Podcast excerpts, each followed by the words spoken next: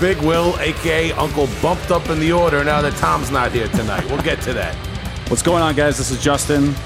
Hey, Will. Uh, I think you're, you're thinking what I'm thinking. I, I think. Uh, I'm thinking you're not all alone in here with me. I'm all alone in here with you, or whatever the thing was that that Rorschach said in the movie. Um, yeah, shout to Tom. He's he's not here. Uh, he um, he had to pull out this episode. I heard his pull out game is real quick. Pretty quick, pretty quick. Whoa, whoa! It's, see, it's getting East Long Island real dirty, real grimy, uh, uh, real quick right now. Um, uh, but but no, seriously, Tom had to pull out real quick uh, this evening. He had a, an issue uh, with his quote unquote day job, as we like to say on the program. Shout out to Tom. Um, you know, he'll, he'll be handling a lot of the post production stuff. We'll get him back in the in the horn. Uh, but Justin, uh, enough about guys who aren't here. How Yeah. are you doing? Oh, I'm doing pretty good, man. Uh, just you know, enjoying what's left of summer, uh, getting the fishing in. Um, you know, strong. working, but not working too hard. Okay. Working on my knots. You know, Knots. My, my double unis. Okay, I, you know- I was worried for your hair. I thought you were brushing your hair and something went wrong. I didn't know. You know, we're gonna have to do a long hair episode and just talk like how. All right, looks good in pictures, looks good in the video, on stage. Everything else in your life really, really hold you back. It's a lot to maintain all of this that I got going on right now. That's right. Uh, my barber shop was not open during Corona. I haven't been back. I've been enjoying this uh, Nordic look that I'm cultivating now, but it's It works. It's, it's a little Sasquatchian. It's going crazy right now. But I'm um, loving it. Yeah, Yeah, man. how you doing, man? What, how was your weekend? Uh, not as not as Sasquatchian as you out in the woods catching the fish and all that, man. I'm, I'm gonna try to go fishing tomorrow. We had an interview scheduled. We're trying to get an interview in tomorrow on the fly on Tuesday. That's not gonna happen. So I'm gonna try to go fishing and represent Heavy Hole Podcast out there uh, on the water. See what happens. Um, doing okay, man. Uh, uh, you know, perusing uh, uh, the different projects I've got going on, thinking about what to hype next. Very excited with all of my peers and musicians. Uh, we've got a lot of things bubbling, as I always say, but we've been hyping my own stuff enough lately. Shout out to everybody. You know, with all the fishing talk, uh, you know, you've been getting me reminiscing on like, you know, going out east to Long Island. You know, I mean, we always talk about going out to the city to go to shows and stuff like that, but There's a whole other half of the island. there is. There's East Suffolk County, and people might not even realize that. You know, people think about Nassau County, or when you think East Suffolk, you think about the Hamptons and uh, the kind of the ritzy places or whatever. You know, Seinfeld's hanging out, whatever, all that stuff. Yeah, cars and coffee and, and what, you know. Yeah. Well, tonight I think we're gonna get some guys that could give us a, a- a local flavor. Uh, for for like maybe your uh, your Yaphank, your Mastic Shirley, uh, the finer points of East Suffolk, Long Island hardcore.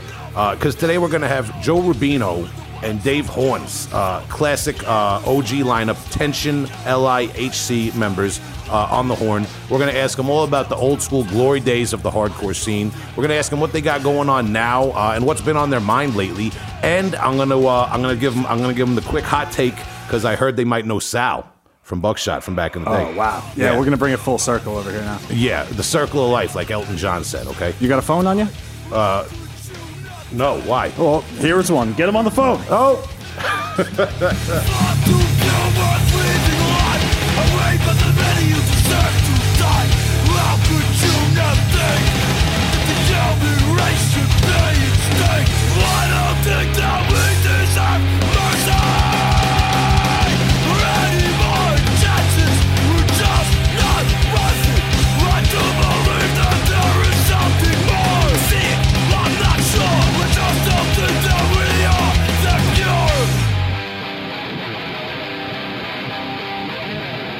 Okay, slow down. Uh, Big Will here, Heavy Hole Podcast. We had a little bit of a technical difficulty with this interview, and we lost a scant few seconds of the beginning of this interview. Dave and Joe from Tension. Uh, right now, we're going to give you the complete interview that we had with Dave and Joe from Tension, minus a few introductory seconds, uh, and just launch right into the first question. So, thanks again to Dave and Joe uh, and Tension Long Island Hardcore.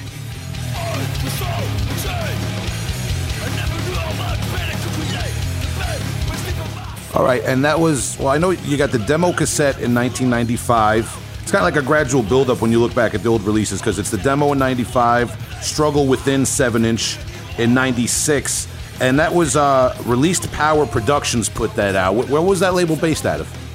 Belgium, right? Yeah, that was in Belgium. Yep, RPP. Our first demo was actually in '94, but we're Okay, all right. those were our, our test run songs, I guess you could say. All right, and and um, you know, speaking to like you're in East Long Island, you guys are very young. Um, it's kind of like the pre-internet age of the '90s, like we always talk about. How does a label in Belgium hook up with you guys? That's a great question. Was that from John Cox? I have no idea. I think uh, you know what it probably was, and I, and I will say it. It's probably because Rick used to bootleg everyone's demo tapes and sell them across the world. So 25 think, to life, yeah. So I'm thinking ah. maybe that that could have been a way. You know, I look at that in two different ways, and like the way I see it is like he was going places we weren't going. So that's a, you know I would get letters from all over the world, so that's a possibility as well. You know. That's interesting, man, because you hear these stories. In touch with them, I have no idea. Yeah, the dude's name was Ferdy, I think. Ferdy, yes. From RPP. Or maybe he did Neglect first. What did he do off us first? I don't remember. Cleanser. Huh. Cleanser next. Yep. Yeah, I'm trying to go through the memory banks too myself. I'm trying to figure it out. I don't even know, I guess.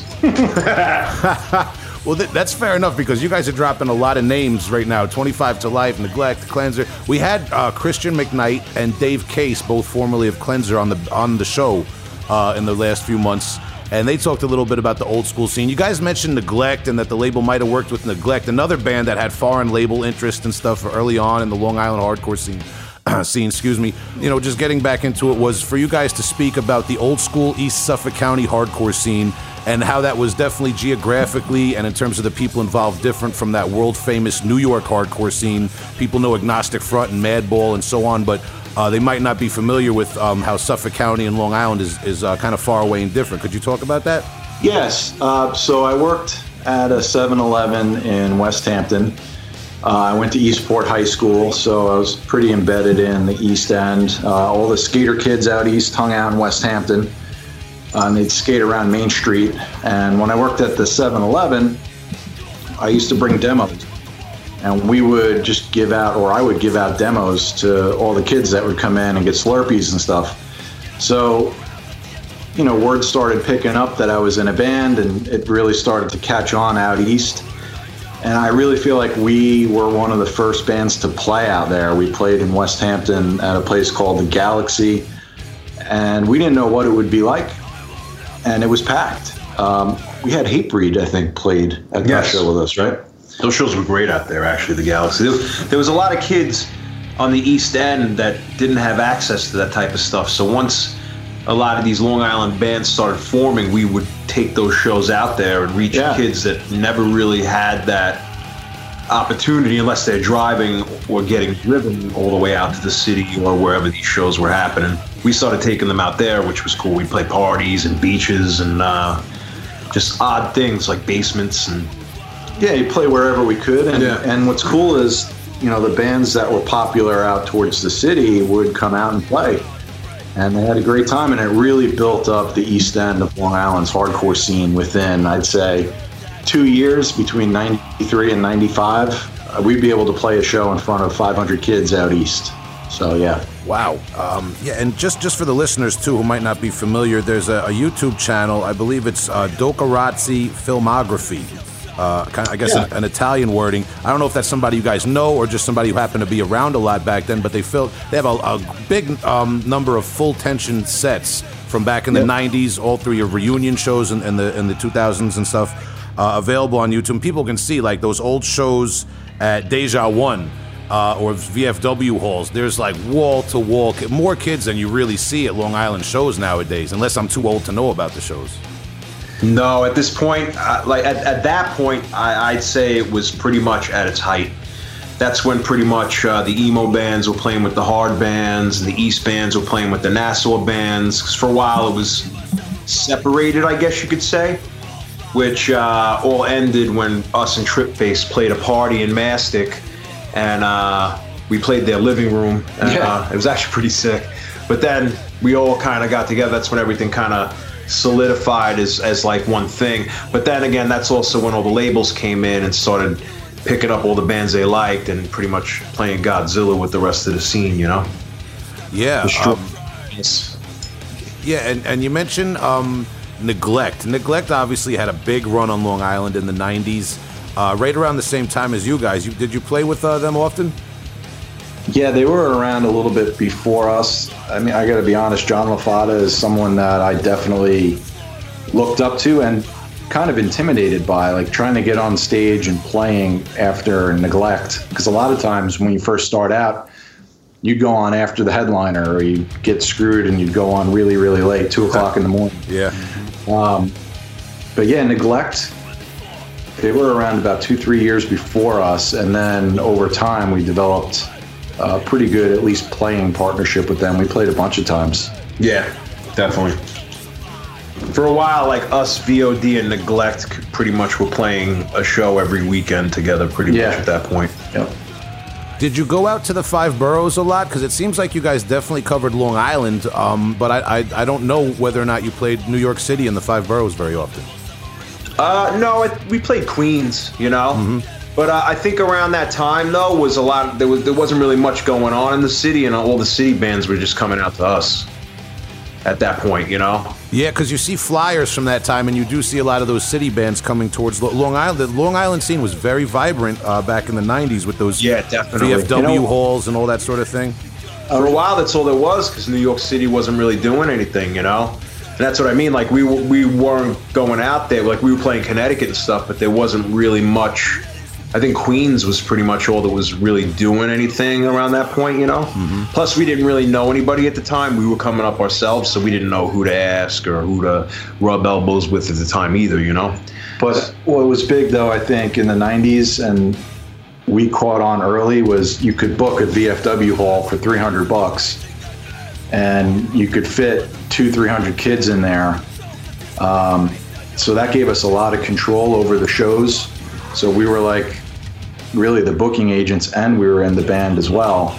Um, those shows were my favorite by far because they were very organic um, no sound system. It was just, you know, you, you set up on the floor and everybody was at equal height, no stage, and just went for it. And the whole, you know, the VFW halls would get crazy.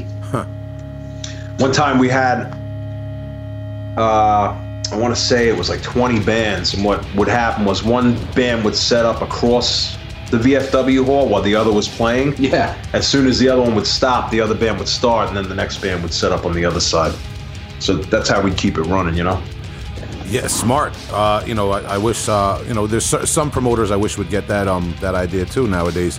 And and and you know, you talk about the VFW. There's all like Elks Lodges and all these type of places where for Yeah. like from the mid '90s through probably the 2000s when a lot of them caught on or places got vandalized and things like that, it, it- they started shutting that sort of thing down. But for I'd say for a good decade, maybe longer, that kept the scene going out here on Long Island. That's a lot of the first shows I went to uh, in the late '90s and early 2000s.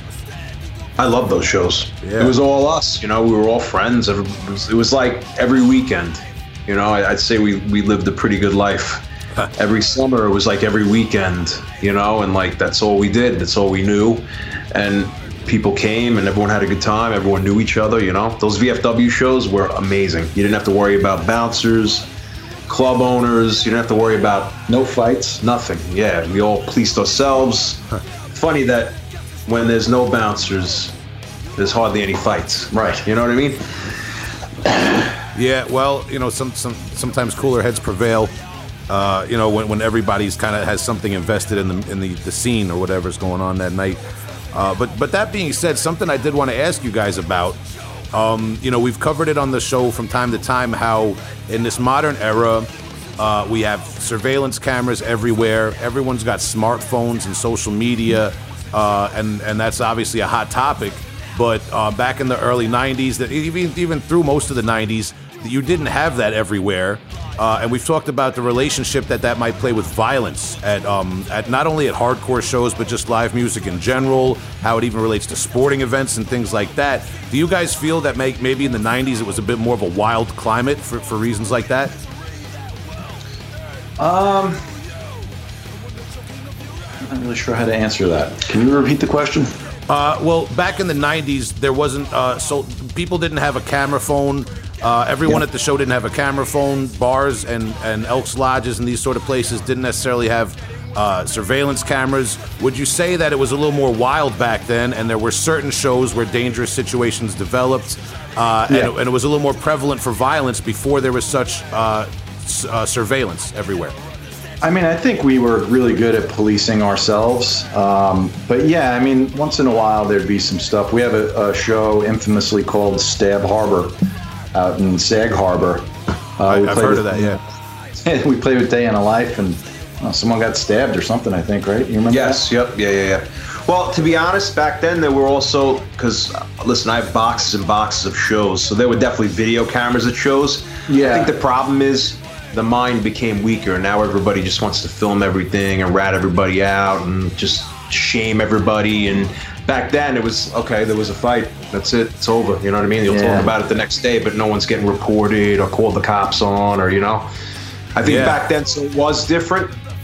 Uh, and it was probably more violent, but a lot of the violence had to do with people who came in and picked on the wrong person, like people who didn't understand, and kind of like maybe like a Guido or something was drinking at the bar and like he starts manhandling a kid that knows everybody. That's not going to go too well. You know what I mean? So a lot of the times it was violence, but a lot of the times it was all of us pretty much defending each other against an outsider who came in and just like kind of pushed somebody a little too far. You know what I mean? Yeah.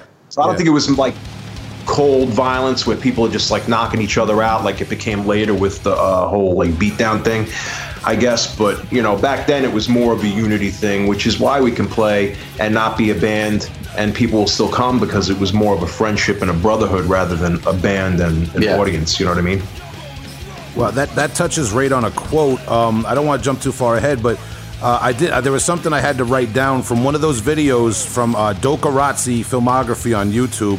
Uh, yeah. It was it was a memorial show um, in 2013 for uh, somebody named Mike Mack, rest in peace, yep. at Revolution in Amityville. And your singer Mike said um, something to the effect. I'm, I'm kind of paraphrasing, but you know, hard times start to befall us. It's all about community. And he went on to talk about how movies try to give people a false idea of the apocalypse uh, and how when hard times befall you, it's everyone's got to really come together. And I thought that was a really interesting quote, especially uh, in, in light of modern times. That kind of speaks to what you're talking about. Yes, exactly. But that's always how we were.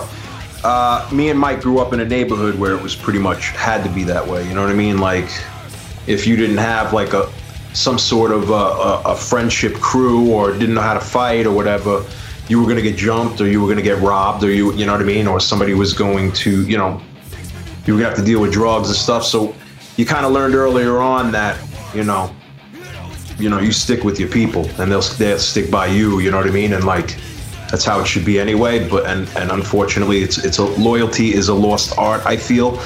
But uh, that's just how it was back then and that's what we try to teach to any of our friends that we come across or would have taken on back then or stuck up for, you know what I mean? Like stick up for the little guy type thing, you know?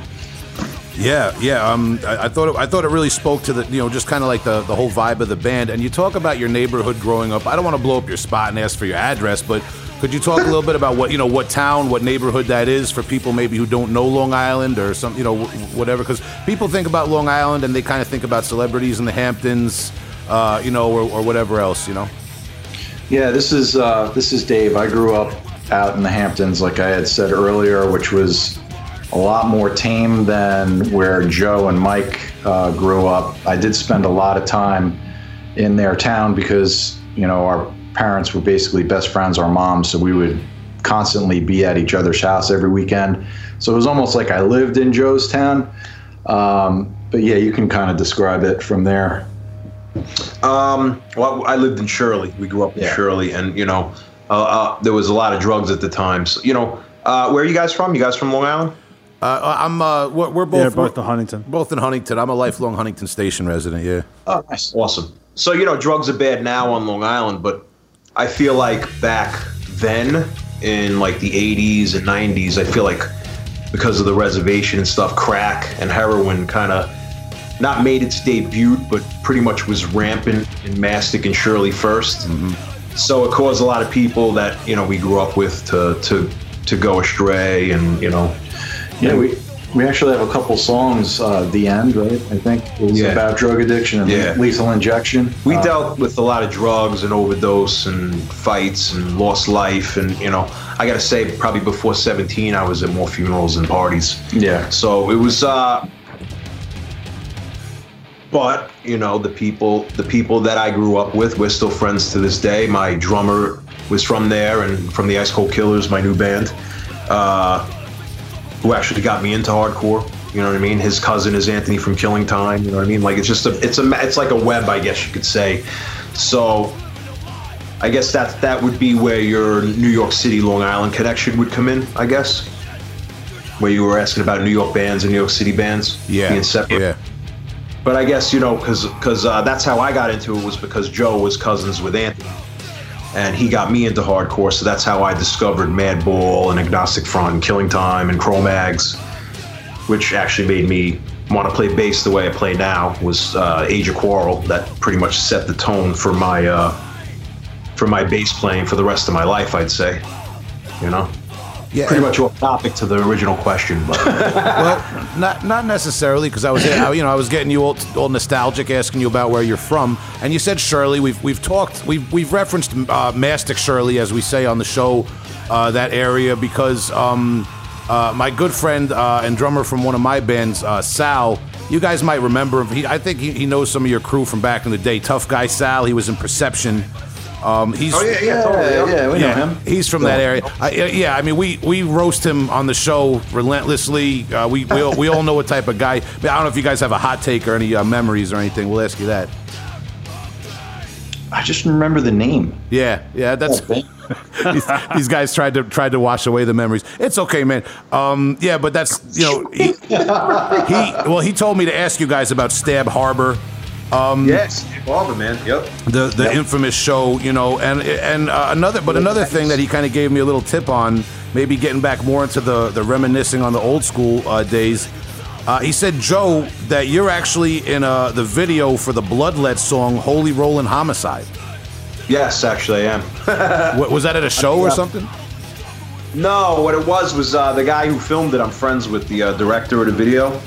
Uh, I played a truck driving serial killing priest.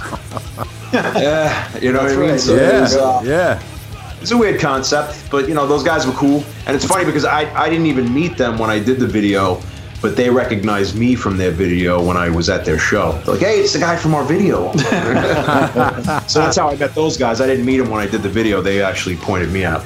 Wow. All right, that's interesting. I got I got to go back and look for that, man. Uh, I love Bloodlet, man. Great band. They used to play Long Yeah. Island, right? Uh, yes, yeah. I don't think we ever played with them. We never played with them. I just did the video, and I Yeah. met them that at their show. But uh, I you know I don't know. I don't think they're from. Where are they from? I don't even know where they're from. Florida, Florida? Yeah, they, they Yeah. got you know they got around. They're back together. Um, but but you know, getting back to other bands you guys played with, you talked before about how the scene got to a point where the the more melodic, I guess you could say quote unquote screamo or whatever you want to call them type bands from the '90s were playing shows with you guys because you guys obviously you guys neglect. You guys always had like a, a more kind of a blue collar. Um, straight up and down, like you said, the Cro-Mags type of appeal. Whereas Long Island started getting more into bands like Silent Majority, later on Glassjaw, that sort of thing. Was there ever a rift, or was there ever, uh, you know, a, a, a time where those bands wouldn't come together at all? I guess there was in the beginning. Um, I don't think when we first started playing, it was like it was hard to get shows out there with those bands, right? Silent Majority, Neglect, Yeah. VOD. There was definitely a, a disconnect between Nassau and Suffolk County. Um, They looked at us as like the tough guy, thug, hardcore. You know what I mean? I guess they didn't expect us to be how we are. So, what, yeah, go ahead. Okay, you go. No, what we would do is we decided, you know what, we're going to go to shows. So we started going to their shows and giving out flyers, and that's really kind of what got everything going. Was the old school guerrilla marketing, showing up, you know, shaking hands, giving out flyers, and we just wanted to show people that our reputation is definitely not how we are. Um, that whole tough guy thing, just that's not my style for sure. Yeah. Um, and uh, well, that's what I'm getting at. Is there's always different perceptions of things, especially back in the day, uh, and you know, getting towards the the band's kind of, I guess you could say, aesthetic or the, the you know the lyric, the, the perception of the band or the perspective uh, that the band takes as you go through the years, um, through the, the the different albums the band has put out. Uh, you could tell, you know, maybe, you know, Mike obviously isn't here, but lyrically, uh, the, pers- the perspective shifts from more of like that personal uh, you know, like you said, drug drug addiction, society, things like that. It seems to get very heavy and political. Um, I don't want to speak for Mike or for the band, but is that fair to say that as the as the uh, discography goes on and the albums progress, uh, there's there's a little bit more of like an intellectual nature to to the lyrics, dissecting society and what may or may not be going on behind the scenes. Yes, actually, I, I in the in the early days of Tension, I wrote a lot of those lyrics, and then Mike came in later and formed his ideas on it, you know what I'm saying, and started going in his own direction. Mm-hmm. Uh, a lot of that had to do, our father was very big into like Nostradamus type stuff, and like, so I was introduced to like The Man Who Saw Tomorrow and how they talked about nuclear war, and that pretty much sent my mind into a spin. I would have nightmares about nuclear war pretty much every single day for the rest of my life. Mm crazy, you know. So so I was very heavily into that ideology before I even had a band. You know what I mean? That one day somebody was going to nuke New York City, and basically that was going to be it. You know what I mean? Wow. Or, you know, but like that was always like I would. That was like a recurring nightmare as I, I guess, as I was almost like uh, Sarah Connor in Terminator when she's like watching the city get destroyed and the girls on the uh, the uh, swing set. You know what I mean? Like definitely graphic type stuff. But that's where I would get a lot of that stuff for for the lyrics. But yes, you know, I'm definitely uh, how the normie would say a conspiracy theorist. I definitely have, you know, studied things that the government was doing and then say, hey, I think people should know about it and put it in a song or or whatnot. But me and Mike are very heavily into uh, that type of stuff, I guess you could say. Yeah, um, and and what you just said, you know, the Sarah Connor dream and that sort of stuff, the, the recurring nightmares about nuclear uh, bombs hitting New York City, it seems reflected uh, visually on the on some of your artwork and and lyrically. Um, it, def- it definitely kind of links up with uh, what what you guys what I was getting at with the question. Um, that being said, uh, your guys, you're, if I'm not mistaken, you're working on a new album or you've completed a new album. Is it called The Apocalypse Demos? That was a working title. I think we may change that. Okay. Um, but yeah, the, the theme throughout Tension's history, I think you pretty much nailed it. In the early years was kind of drug addiction, hard times. Um, and then as we went on, it started getting more into, I don't want to say religious undertones, but we've always had an end of the world aspect to what we play. Um, and I think the way things are now, it's a perfect time, and Joe agrees too. This is a perfect time for us to put out something new in consistency with what we've already done as far as messaging goes. Yeah, absolutely. And uh, what I find so interesting about it is it's something that um, it's a message that or an aesthetic that you might find uh, common in maybe what people call war metal, certain aspects of black metal. Uh, yeah. You know, but but you guys are you know straight up and down for in the hearts and minds of a lot of your fans a blue collar Long Island hardcore band. Uh, yeah. But it shows that you can lend your mind to uh, more than just um, you know the I guess the stereotypical blue collar uh, sentiments. You know what what people might think of as, as like maybe like your usual oi uh, fodder. You know the six pack mm. and the working man, that sort of thing.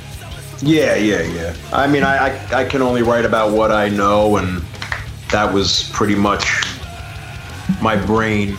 Pretty much was fried from in those days, I guess, when it came to that type of thing. You know Anxiety, what I mean? So yeah. yes, so well, not not so much anxiety, but you know, I'm, I was very I'm very into natural disaster and apocalyptic scenario. You know, I hope to stand on a mountain one day and watch the ocean roll in. I, I pray to God I get to see that. You know what I mean? But like, you know, I, I just I just always have been, I guess, like uh, into that type of thing.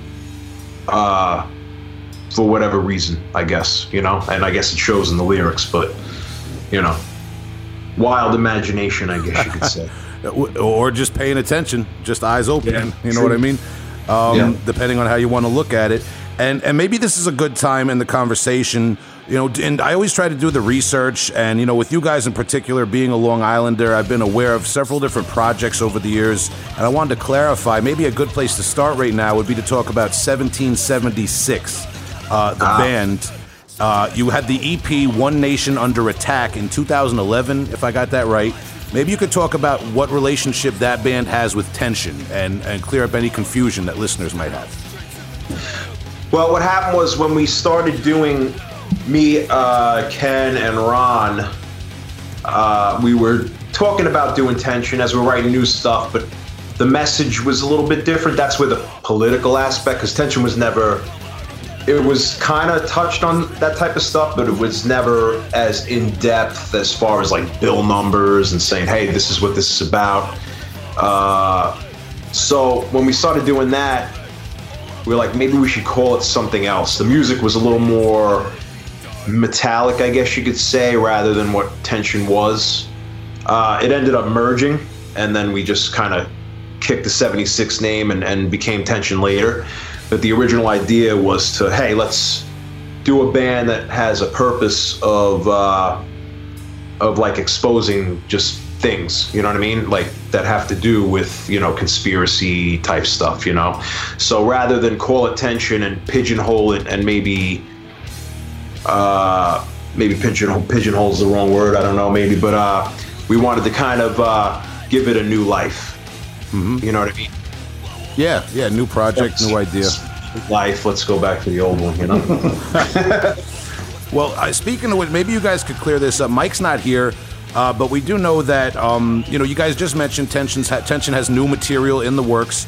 Uh, but just last year, um, Mike Rubino, your singer, uh, fronted uh, the band Crime Pays, and they put out the Corruption at its Finest EP on Bandcamp. That's that's correct, right? That is correct. They are great. Too. Yeah, he's awesome. still in the band. He's still doing with them. He actually, okay. we we both just went to New York. He actually dropped me off.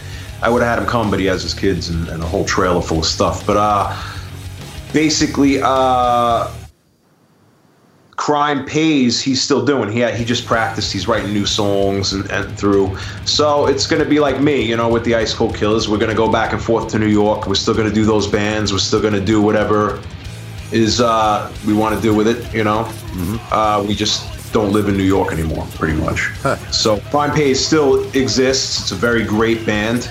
Uh, has a lot of great potential. They're all good dudes, and uh, you know, I, I, could see definitely a prosperous or just a, yeah. a, good musical future for them. I guess you could say. Yeah, uh, definitely building off of the legacy, and um, you know, when you have a listenership, when you have fans from a long running band, it's always good to have those side projects to keep people engaged and keep your message out there, uh, like a family style thing. And um, you know, I should mention here, it's because you, you know you talk about living in New York, you talk about uh, relocating from New York and things like that.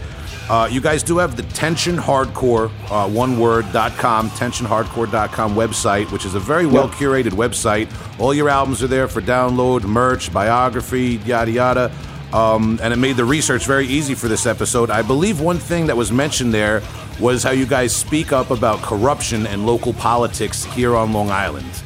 Um, or maybe that was in an interview, but I definitely heard you guys reference that. Could you get into that, and did that play a part in band members moving off of Long Island?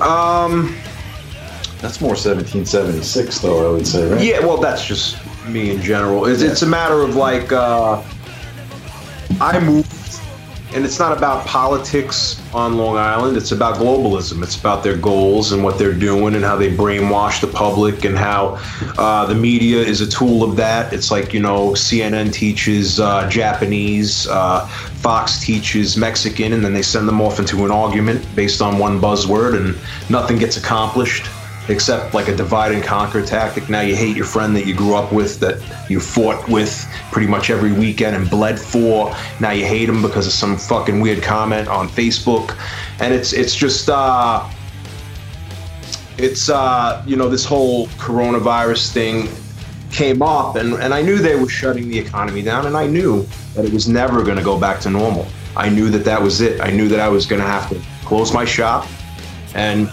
take my family and get out because I knew what their goals and plans were from here on out. And New York is not safe for my children. So I, I up and left. I left my house. I left my business. I left everything.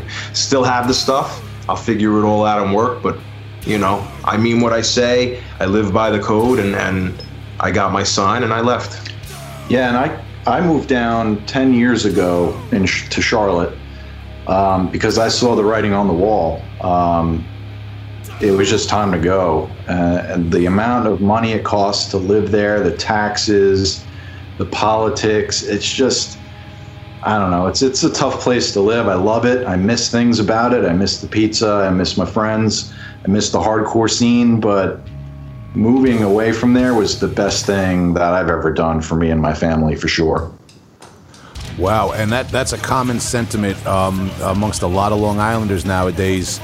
Uh, you know, without even you know, and uh, you know, with all due respect to the conversation, without even wading into, um, uh, like we say, a political discussion. Uh, Long Island has some of the most corrupt local politicians, uh, whichever side of the of the, the debate they're on, um, and a lot of them have recently been exposed in the news. You can look it up; it's all there. Um, and, Yeah. you know, f- from small townships to county executives and, and all sorts of things. Uh, it's it's really been all co- coming out of the wash the last few years. Um, Even not political in a straight traffic sense. Uh, it's frustrating.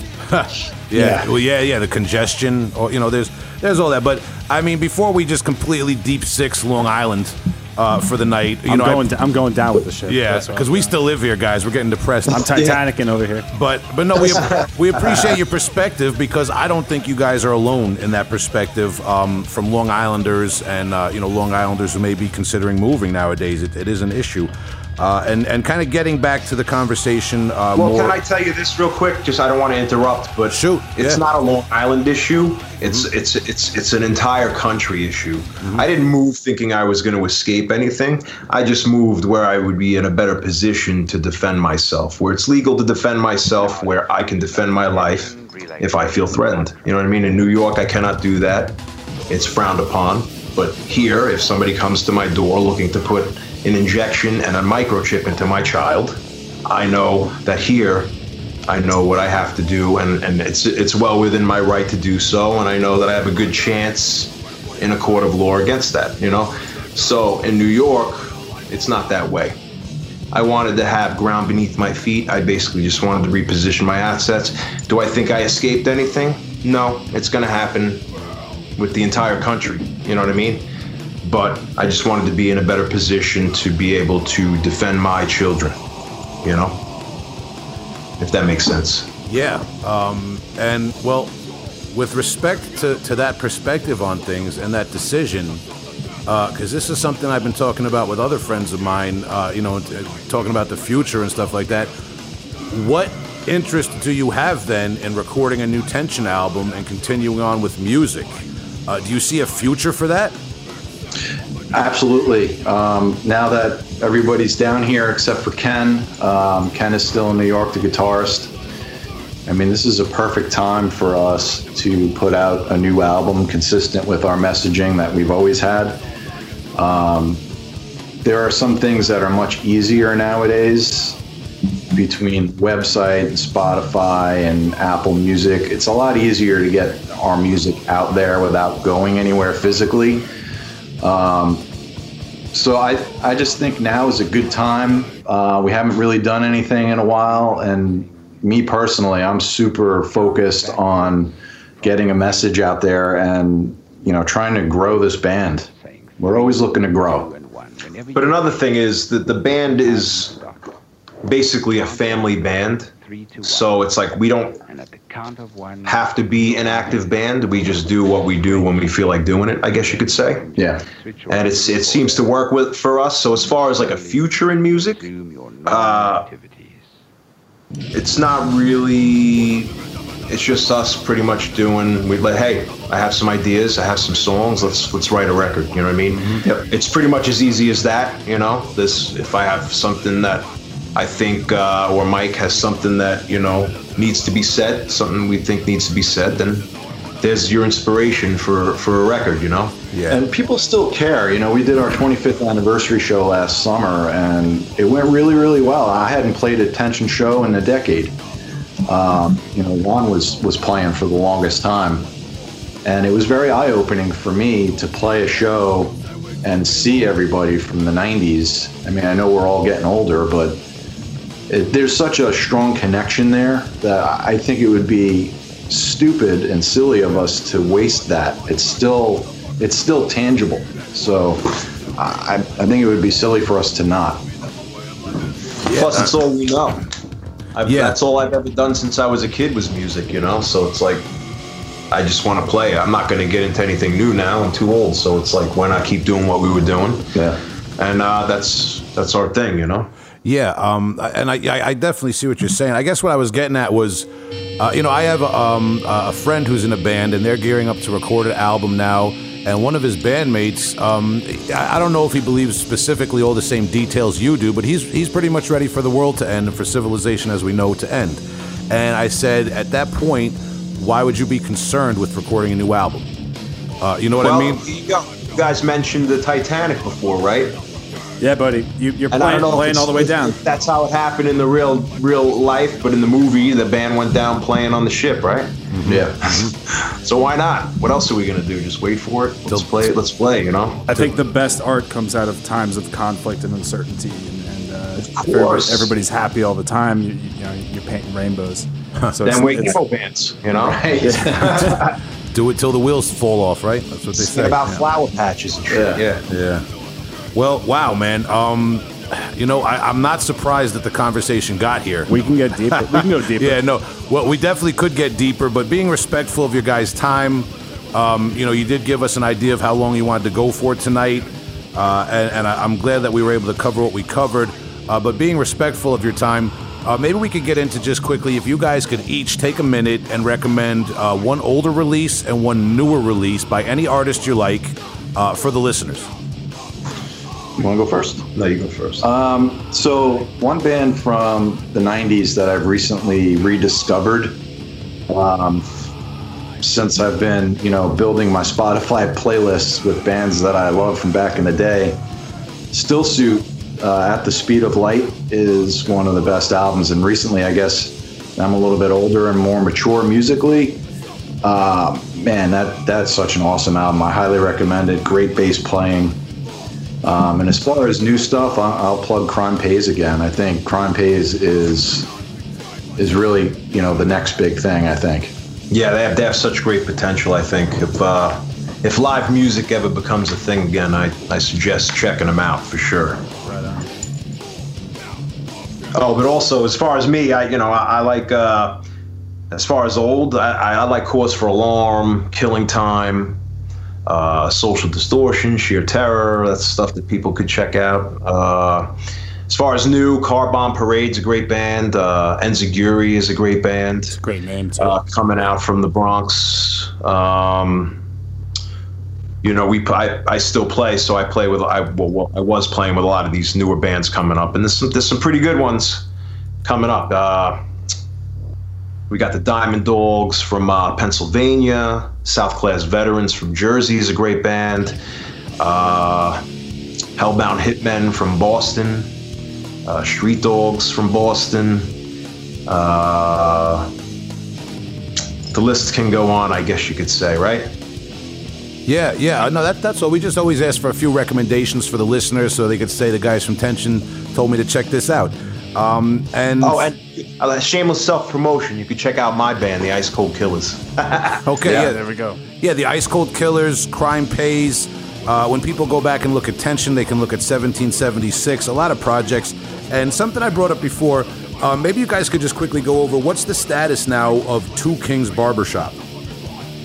Uh, well, again, that was that's one of the reasons I moved was uh, once this whole COVID situation started, and um, my employees got scared, and they kind of they kind of left the week before, and then they shut me down. But as soon as I heard Disney shut down, I'm like, that's the most greedy corporation in the world. They're not just shutting down. I'm like, something's up. You know, I'm like, this isn't lasting 14 days. I'm like, Bill Gates is already talking about a vaccine and just all this weird shit. I'm like, you know, I'm like, uh, Cuomo's a psychopath as well when it comes to vaccinations and shit. He took away parental rights in New York before all this happened.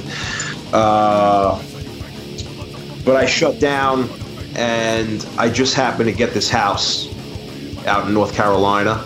And we're like, you know what? My kids aren't in school. The, the, the shop is shut down. Let's try it out. We'll see how it is. If things clear up, we could come back or we don't have to, you know. And when I came down here, I was like, I'm never coming back. You know, as soon as I found out that we had to wear masks and trace our customers, I'm like, I am not doing any of that shit. You know, no fucking way. All right, well there you have it, and uh, you know we appreciate you being uh, keeping it real with us. Um, and you know, I just wanted to ask because we've spoken to a number of local business owners and things like that, and uh, show promoters, people like that. So I, you know, since the this whole thing started, so I just wanted to get your perspective on that, knowing you at this point were a local business owner here. So, um, guys, uh, Also, real real quick, Yeah, and, yeah. and I think in all fairness, I was uh, ready to retire a few years ago. okay, So I mean, I was looking for a way out already, and to be honest, as shitty of a situation it is, uh, it, it kind of worked out in my favor. To be honest, I mean, aside from having to sell my shop and my house now up there still and deal with all that shit, I wanted to move anyway. I never would have unless a situation like this happened. You know, yeah, yeah. I just stayed working like you know every day and just being whatever. You know. Yeah, man, and uh, and uh, you know, with all this this bullshit going on, man, we wish you guys the best. Um, and you know, we mentioned tensionhardcore.com is um, like I said, it's a great website if people are interested because all the albums are there available for purchase and preview. Uh, there's photos, there's biography of the band, like a pro- professional press kit, all this sort of thing. Um, and uh, is there anything else that we forgot to plug, guys? Um, I mean, right now I'm f- super focused on Spotify, so if people could check us out on Spotify and follow us there. Um, that's where we're going to drop our new single there when we're ready to release it. So definitely check us out on Spotify. I got to say about Dave though, I hate social media, so the Tension Instagram never did anything. I never used the Tension Facebook unless there was like a show. Since he's started it, I, I've watched this, watched it build. So he's doing really good with the whole Spotify thing and uh, keeping up with all that stuff. So it'll probably be better up to date at this point. I Thank would say. you. I'm I'm that guy over here. I, I Justin, my co-host here, handles the, the Instagram. I don't, you know, I don't know anything about that sort of thing. I, it's a necessary evil, man. I hate Yeah. that. I hate this because Yeah, that, it that- is, that's what's tracking you more so than anything else, you know. So uh, we're all weary about it, but I've learned it's it's all about staying top of mind, right? I mean, that's the only way to survive nowadays. You got to be in front of everybody's face. relevance constantly. yeah, Yeah, Everyone's fighting for their popularity in the digital box right now. There you Yeah. go. You, you can't. That, you said that before about uh, shows back in the day. Everybody was taping it. You couldn't like tapes as easily as you can, you know, yeah. retweet yeah. a video right now. Well, but, uh, but speaking, you know, just quickly speaking about all those old tension videos I was watching on YouTube, and almost every one of them, your singer is saying, "Okay, guys, next week uh, VOD uh, at uh, you know this place," and and then next week, you know, you got to announce the shows that are coming up. Otherwise, people would have no way of knowing about them. Like imagine right. imagine that in this world. You know, it's crazy to think about how think, how much things have changed. I'll just tell you real quick. Hard work pays off when you hand out flyers and all that stuff, you know? And we used to put a lot of thought into promoting what's coming up. Like we would write out, first we would write out what's coming up, and then we would try to acknowledge people that were at our show. And we would give shout, Mike would give shout outs to different people and different bands. It was always important for us to to thank people for being supportive and just being there in general. Crowd interaction, Yeah. you know? They're one. Without them, you're nothing. That's the way I look at it, you know? well, that's that's a big reason why it's paying off all these years later, and people still care, you know. Exactly, yes. You Thank know, you. And, and it shows, and, I, and, and that's why we still do it. You know, if people care, we'll do it. We like doing it. We like, you know, we're always going to be in each other's lives anyway, so it's not like a, a breakup where the band is done. We It's just whatever, whenever, however, I guess you could say. Yeah, uh, yeah, and that gets back to that whole uh, uh, sentiment about um, unity uh, in the hardcore scene that we were talking about before. Um, Dave and Joe from Tension, uh, and that's Tension with an asterisk or Tension L I H C if you're trying to look it up on the internet for all the young people. Uh, TensionHardcore.com. We really appreciate your time, guys, and appreciate you guys making the effort to get on the horn with us here. Uh, we know you had a, a big commute coming down today and all that sort of thing, man. So thanks very much to you guys. And uh, just any last words to Tension fans and listeners of our podcast. Well, Will and Justin, we just want to thank you guys. We were supposed to do this, you know, a couple months ago, and you've been real patient. It's, you know, as we adjust to North Carolina, so thank you. Um, if I wanted to say anything to Tension fans, is you know, we love you guys, and you know, thank you for still caring. And we're going to put out the best new release that we can for you guys. And you're all going to hate it. Yep. Awesome. Thanks a lot, guys. Um, we'll be we'll be in touch as the episode is uh, is uploaded and all that sort of thing. Thank you so much, man. No problem, man. Get some get some sleep, man. You had a long day. Yeah, Oh, I plan on it, man. Thank you. stretch right. those legs out, man. Yeah, what a drive. Yeah, man. See you soon. all Thank the you, best, guys. guys. Take it easy. Have a good night.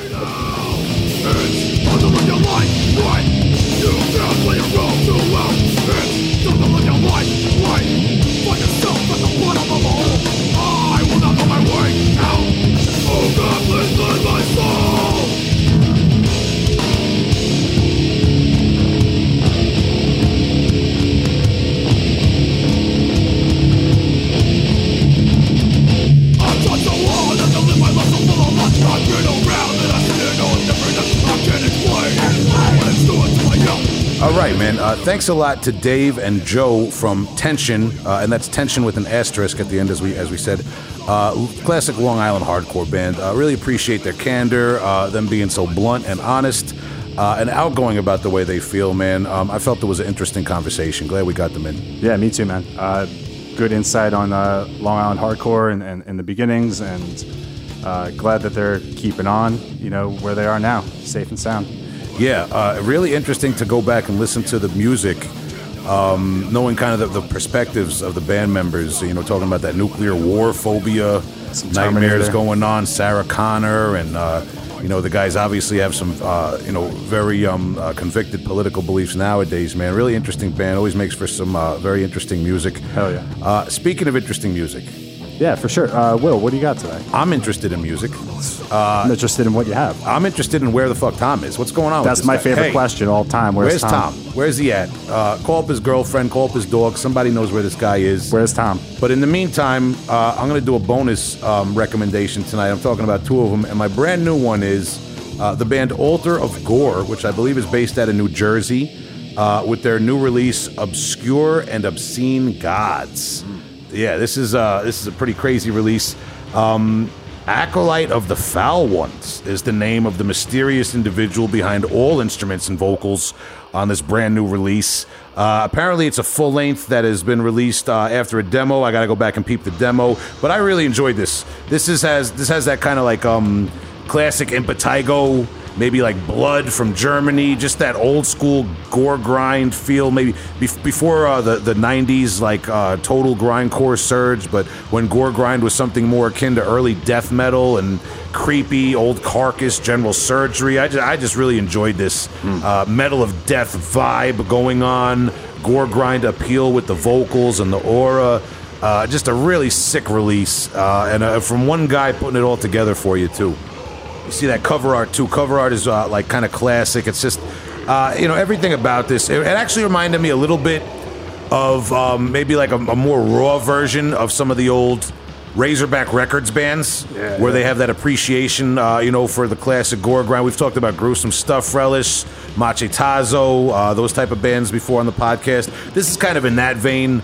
Uh, again, I bring up Impetigo. I, I just really like this, man. It's got that B horror movie vibe from the, the early 90s that I love, and this kind of just keeps all that sort of stuff fresh and keeps that sentiment in mind. So I had to bring you this.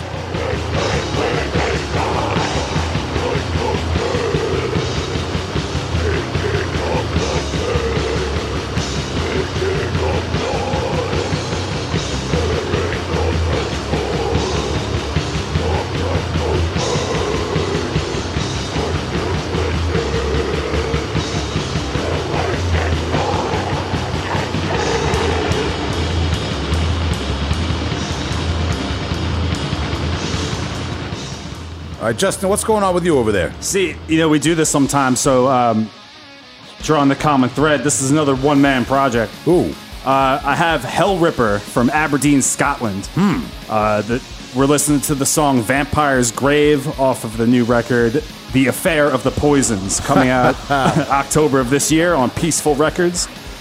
Uh, second LP from, like I said, the one man project led by James McBain. Uh, we got super quick, blackened, British, heavy fucking metal. yeah, yeah. This is with it. This it reminds me of that, like we always say, that first wave black metal, the Yep. Venom types. Yeah, It's it's like that with the new wave of British heavy metal kind of vibe.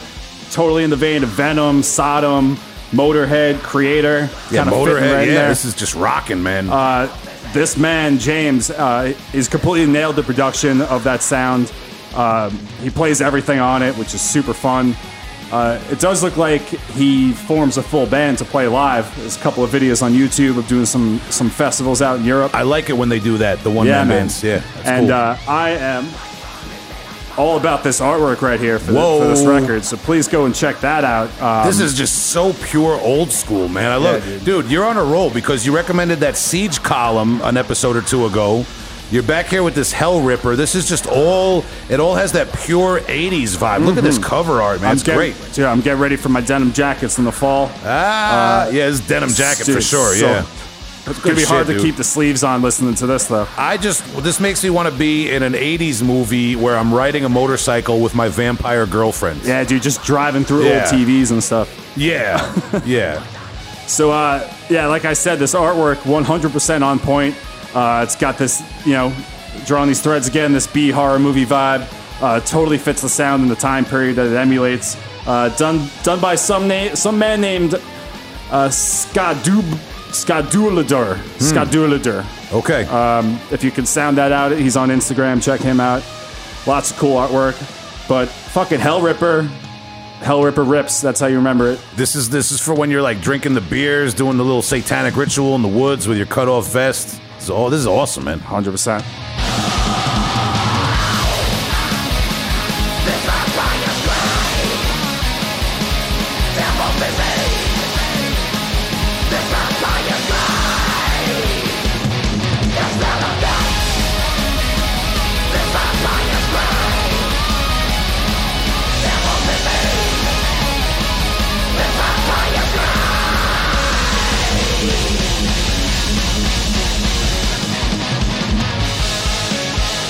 All right, Will. All right, wow, pulling over my motorcycle now uh, from that Hellripper experience, flipping the collar up on my uh, denim denim jacket. Uh, no, seriously, um, both those bands that we just talked about kind of took you back nostalgically with their sound and their look and all that. I'm going to take you back nostalgically with the actual release. I want to talk about Incubus. Now known as Opprobrium, and we'll get into that with their album Beyond the Unknown from 1990. So I've heard of this band, Incubus. Uh, Yeah, oh, yeah, right? yeah. They uh, they got really happy and moved to California in the '90s. No, come on. Um, this is actually one of the formative uh, classic death metal bands of the late '80s and early '90s, um, formed by the Howard brothers, who moved to Louisiana from Brazil. Um, and formed the band Incubus, which unfortunately later on in the 90s, as we've talked about um, in our Christian death metal episode, uh, because they are, I believe, a Christian themed band, although they're not really overtly with that theme, but Yeah. you know that, that's there. Um, they came back in the '90s, and the you know pop rock band Incubus was there with their whole you know Warner Brothers or whatever record label legal team, and these guys changed the band name to Opprobrium, O P P R O B R I U M, which doesn't really roll off the tongue like Incubus. Oh, I, I didn't know they got the law involved. Oh, I don't know if there was a court case or whatever, but I Allegedly. just believe that they came back and they were like, ah, those guys are on MTV. I don't know if I want to okay. get weighed in. Uh, we've actually, I've reached out to them behind the scenes. I will reach back out to them. Hopefully, we can get them on one day. It'll be good to talk to one or both of the brothers. Yeah. Um, but for right now, uh, you know, aside from talking about what they're doing now and talking about the whole name debacle that they got into, this Beyond the Unknown album in 1990 by Incubus is classic death metal. Um, if you listen to it at first, the first few seconds, or you have it on in the background, you might say, "Yeah, I like Old Death. I like Old Sepultura. I like the classic Pestilence. This is right up there with that sort of thing." But when you really dig in and you digest this as an album and listen to the songs and the the the um, the, the the interplay between the guitar and the drums. This is a beautiful death metal album. Um, it's got riff after riff after riff. It does not stop. The production uh, is really good. It's it's it's raw. It's old school, but for for its time, I feel like it might have been ahead of its time a little bit in terms of the clarity. Um, it's it's just a perfect death metal album in my humble opinion and one that I think gets overlooked. I really feel like this band Incubus, maybe because of the name uh, dilemma that they had and all that sort of thing, and they kind of had a, a little period in the '90s where they lost steam and they weren't as consistent. Uh, but when you talk about those classic death metal bands that I brought up. Uh, you know, even possessed, necrophagia. Uh, you know, Incubus deserves, um, I believe, wholeheartedly to be in that conversation, and this album is a good example of why. Yeah, thank you for this. I'm I'm guilty of overlooking uh, this particular incubus for sure. yeah, um, yeah. The, and the I- other one everybody knows. I feel terrible about it now, but yeah, thanks for bringing this in because I'll be delving. I I feel like these guys are kind of like I, I feel like a kinship with them because I have the name Will Smith, and I'm just living my life trying to forge my way as the death metal Will Smith. And these guys were the death metal incubus, and they got knocked out the bottom. Much like me, at like nine or ten years old, I found out there's this famous Will Smith. These guys, a couple albums into their career, found out there's this other incubus. You know, so it had. But listen, um, we got to celebrate them. Uh, and uh, you know, go back and check out this Beyond the Unknown album. It's it's uh, it's really good death metal and definitely ahead of its time. Listen to the guitar work and also listen to the vocal work. I want to say that the vocal patterns and the vocal work on this were definitely ahead of its time. Uh, a little bit more intricate than what you would expect from your typical crossover death thrash at the, at the time. And uh, again, something that's got to be taken into consideration for for, 1990. Yeah, for sure. Even if this came out in like '93, it'd still be special. You know. Yeah, exa- exactly. You know, which uh, three years doesn't sound like a big time, but for death metal back then, when sure. everything was uh, percolating and new, th- this was ahead of the curve, man. And I love, I love the idea of the band where it's for the most part these two brothers with different, uh, uh, you know, bandmates who've helped them throughout the years, and they they moved to Brazil. Uh, they moved from Brazil to the United States and forged their way in the kind of. Uh, you know, formative years of death metal, and they're still doing it. They, they have new material out now you can check out. Little uh, little helpful hints for the collectors. I know that some of their albums are going for more than reasonable prices at Hell's Headbangers. Make your investments now. Yeah.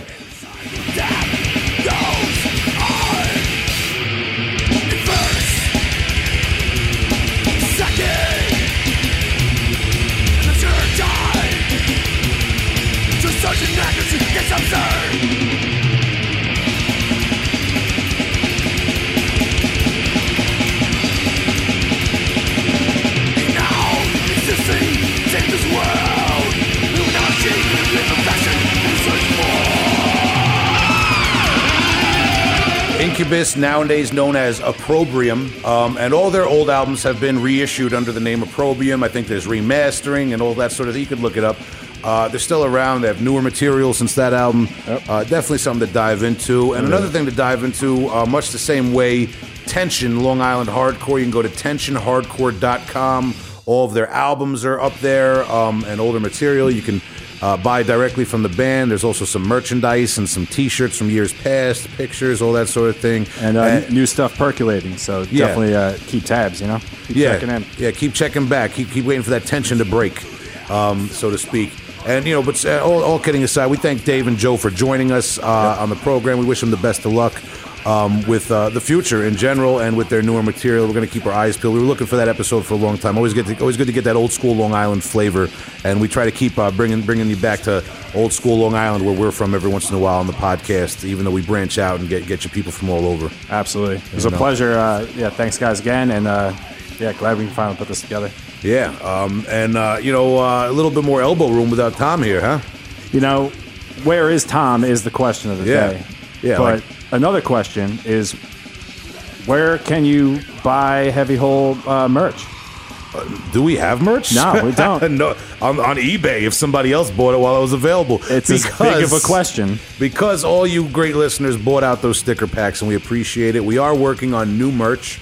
We want to take our time and make sure that it's uh, the finest quality, uh, the the best, putting our best foot forward, so to speak. Yeah. And uh, you know, you'll you'll be um, aware of that. We're also kind of revamping the Patreon. We want to. Um, uh, thank all of our Patreon pledges for bearing with us while we kind of revamp some of the perks and some of the different tiers you can do on Patreon. We want to get more into that, uh, not because we're greedy No. and we're money grubbing podcasters.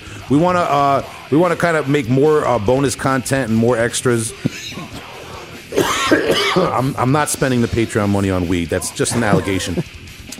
But we want to spice it up for you guys um, that are willing to uh, contribute to the podcast a little bit more. We've bought these nice microphones. We're investing in gear. Maybe when live music comes back, if it comes back, we'll be able to go to some shows and cover that um, with your contributions. And in the meantime, we're going to build that up by giving you the best possible bonus content we can. So we're, we're going to be uh, back in another episode updating you about that. Also, follow the social media. If you want to follow the social media, though, you go to heavyholepodcast.com. That's right. It's so easy to do. Uh, you know the name of the podcast, put a little dot .com next to it, and and check it out. You know, and like I said, enjoy the rest. Like not I said, but Uh. you know, we're saying enjoy the rest of your summer. You know, enjoy those those days that when they're still warm right now, because in the fall we're gonna be uh, holding you into the hole a little bit with all of this fun shit that we would be putting out uh, on Patreon, on the YouTube, and on HeavyHolePodcast.com. So uh, enjoy it while while you can. Yeah. yeah. As soon as fishing season is over, I'm going to be holed up in my bedroom making bonus episodes for you guys, I promise.